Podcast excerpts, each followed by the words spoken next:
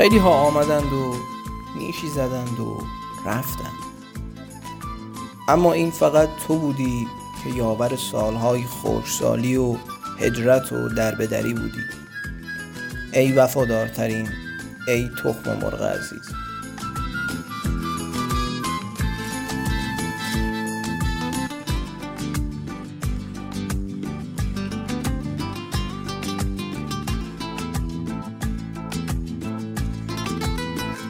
از آنجا که همه ملت و امت اسلامی و غیر اسلامی بر این موضوع واقف هستند و آگاهی تمام و کمال دارند یکی از ویژگی های بارز یک فرد مجرد قوت غالب آن یعنی تخم و مرغ است.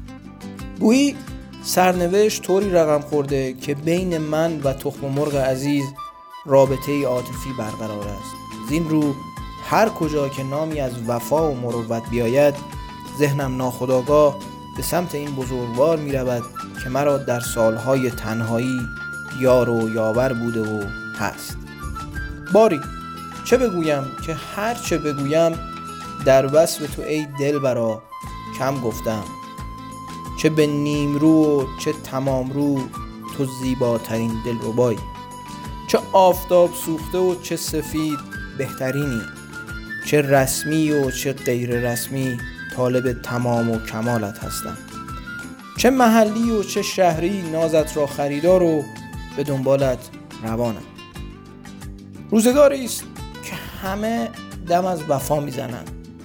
اما ای عزیزتر از جان تو هستی که در تمام سالهای تنهایی شب تا به صبح در یخچال سرد به خود لرزیدی و شبها در آن یخچال نمناک و سرد به سر بردی. به خاطر چه؟ خاطر آنکه صبحانه ای باشی لذیذ. تو بودی یاور همیشه مؤمن که نه آن سوی سفره بلکه در میان سفره و جان ما بودی.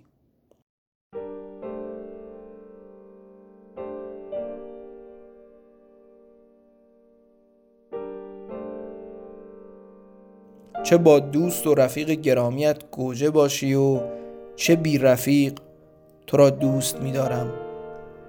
تو را برای همه تخم هایی که نشناختم دوست می دارم تو را به خاطر عطر دلانگیزت تو را به خاطر زورهای مادرت به خاطر روغن در ماهی تابه دوست می دارم تو را به خاطر دوست داشتن دوست می دارم به خاطر فرار از گشنگی به خاطر آسانیت به خاطر دوست داشتن دوست می دارم تو را برای تمامی سال دوست می دارم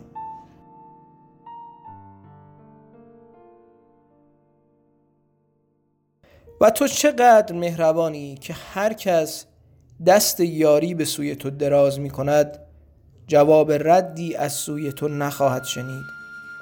چه سیب زمینی باشد و چه تن ماهی چه پیاز باشد و چه گوجه چه انواع ادویه باشد و قارچ مبارک تو ظرف خود را با همه شریکی و با همه خوب می جوشی اما می‌دانم می‌دانم که رفیق صمیمیت گوجه است و الحق که رفقایی به خوشمزگی شما در عالم نیامده و نخواهد آمد.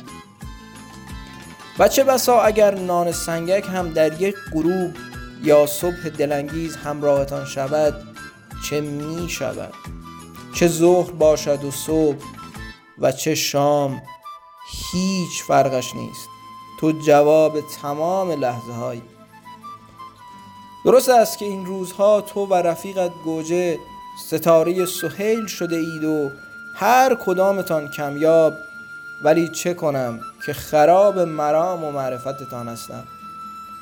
و چه باشی به دانه 700 تومان در سال 97 و چه باشی بیش از این تو را خواهانم که وفای تو بیش از اینها قیمت دارد.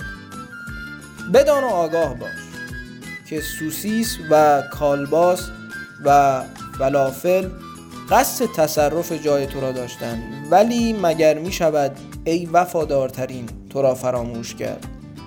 چه شبهای سرد زمستانی چه حرم گرمای تابستان تو بودی یار و یاور.